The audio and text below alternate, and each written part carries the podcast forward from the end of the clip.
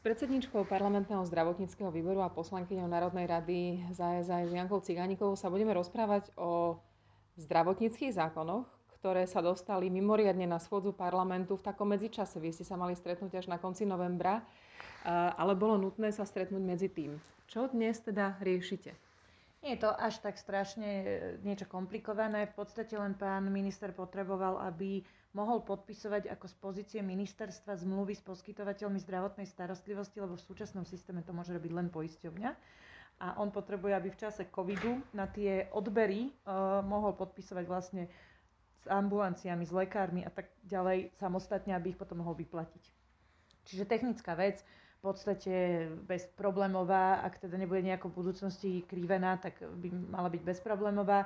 A ďalej sa rozšírili Eh, vlastne ľudia, ktorí môžu tie výtery robiť. Sú to všetko zdravotníci, je to 6 povolaní, eh, lekár, zubný lekár, zdravotná sestra, pôrodná asistentka, zdravotnícky laborant a ešte niečo som vynechala.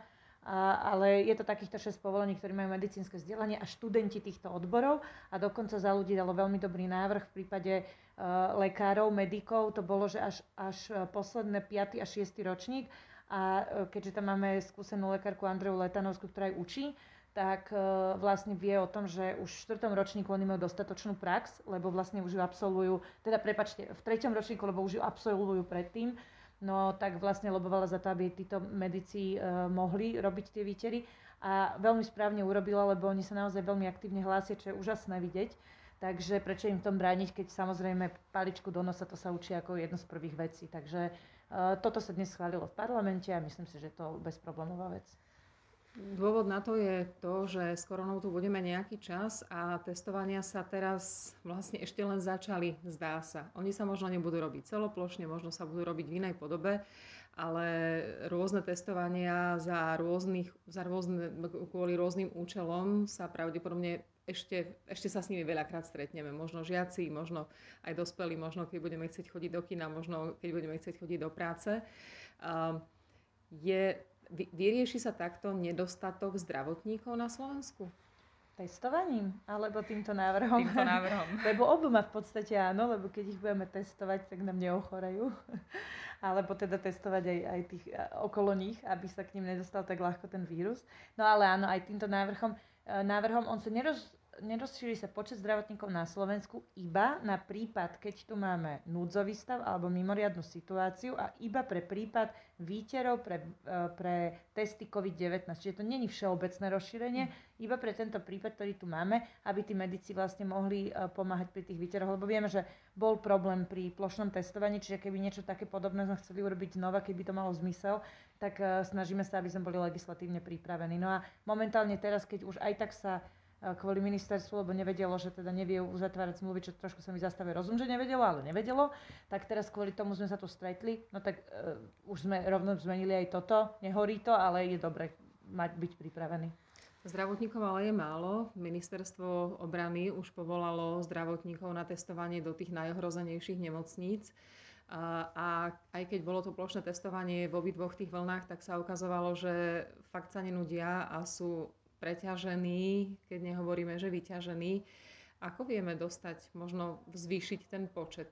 Lebo takto rozširovať okruh vlastne sa už nebude dať.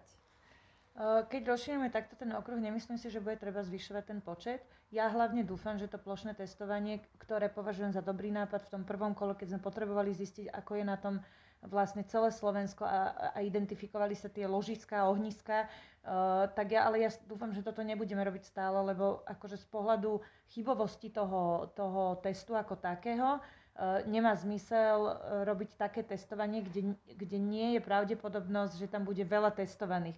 Znie to komplikovane, ale v podstate ide o to, aby tá chyba, ktorú vykazuje ten test, to je nejakých že 0,4, je to úplne že smiešné číslo, ale aby to nedopadlo tak, že počet testovaných bude vo veľkosti tej chyby a potom nevieme, mm-hmm. či sú oni reálne, teda počet pozitívnych, prepačte, a potom nevieme, či sú reálne pozitívni, alebo je to tá chyba, ktorú vlastne ten výrobca udáva ako chybovosť. Toto je trošku aj problém, že malo sa pred, kvôli tomuto podľa mňa pretestovať PCR testami tých pozitívnych, aby sme vedeli, aká je reálna pri takejto pre takejto komunite tá chybovosť. A keďže sme to neurobili, tak podľa mňa nemá zmysel testovať celoplošne, ale má veľký zmysel testovať v ohniskách a práve v tých krízových takých, viete, že domových sociálnych služieb a tak ďalej. A z toho to vyplýva, že keď to budeme robiť akože lokálne, regionálne, Uh, tak vlastne tý, ten počet zdravotníkov by mal stačiť a nemal by byť samozrejme aj, ani taký vyčerpaný.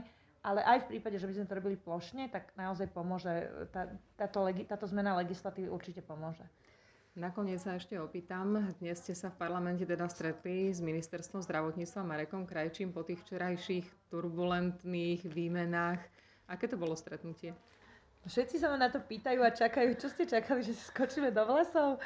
Ako nie, že, že to je také, mne to príde aj také zvláštne, lebo ja mám úprimnú, úprimný, úprimný záujem argumentovať a rozprávať sa, komunikovať o tých návrhoch a Marek robí všetko preto, aby som ich dostala úplne najviac naposledy, ako sa dá. Ja sa v podstate ako predsednička zdravotníckého výboru dosta- do, dozvedám o tých návrhoch väčšinou, až keď sú zverejnené verejnosti, čiže vtedy, keď vy alebo poslucháči.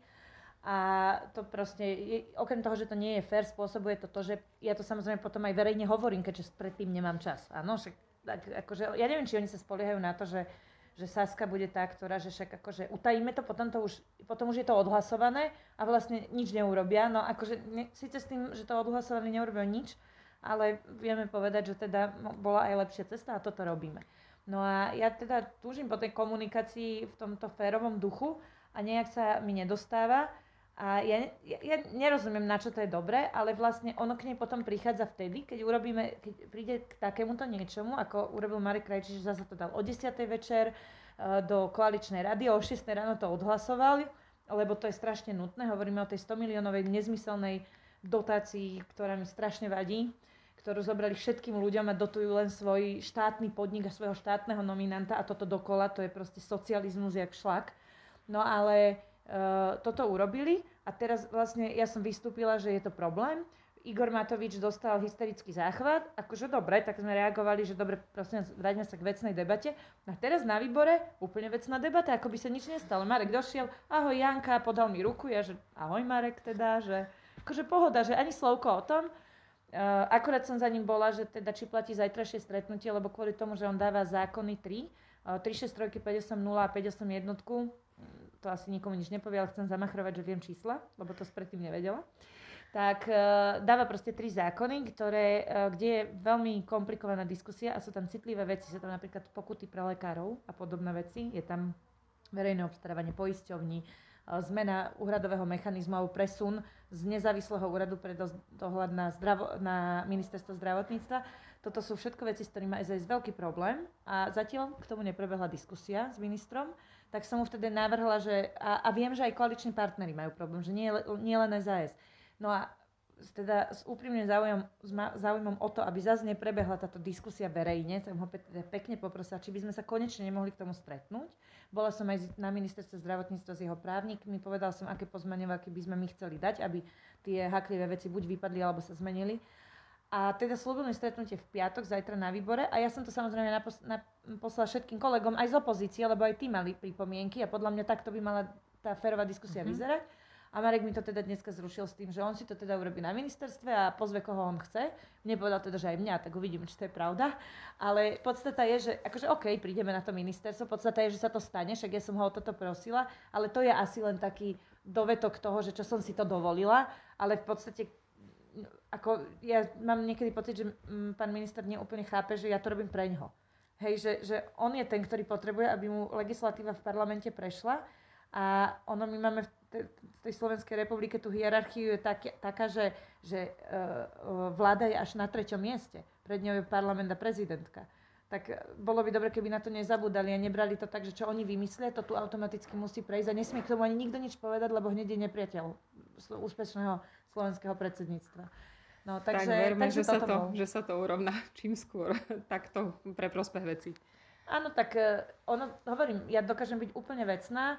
Samozrejme, že dotýkajú sa, mi, dotýkajú sa ma také tie naozaj mimoriadne neférové, nespravodlivé útoky osobné, a, ale snažím sa akože zostať nad vecou, a aby mi to neliezlo pod kožu a nepripúšťať si to, lebo ja nie som tu na to, aby som vyplakovala, jak mi ubližujú, ja som tu na to, aby som E, riešila návrhy, ktoré tu máme a zlepšovala ich v rámci svojich možností a schopností a to budem robiť aj naďalej a vlastne asi, ja dúfam, že jedného dňa to teda zoberú ako holý fakt a nie ako útok na nich, lebo moji kolegovia lebo ja nerozumiem, prečo to takto berú. Naozaj tomu ne, úprimne nerozumiem a mrzia ma tie útoky.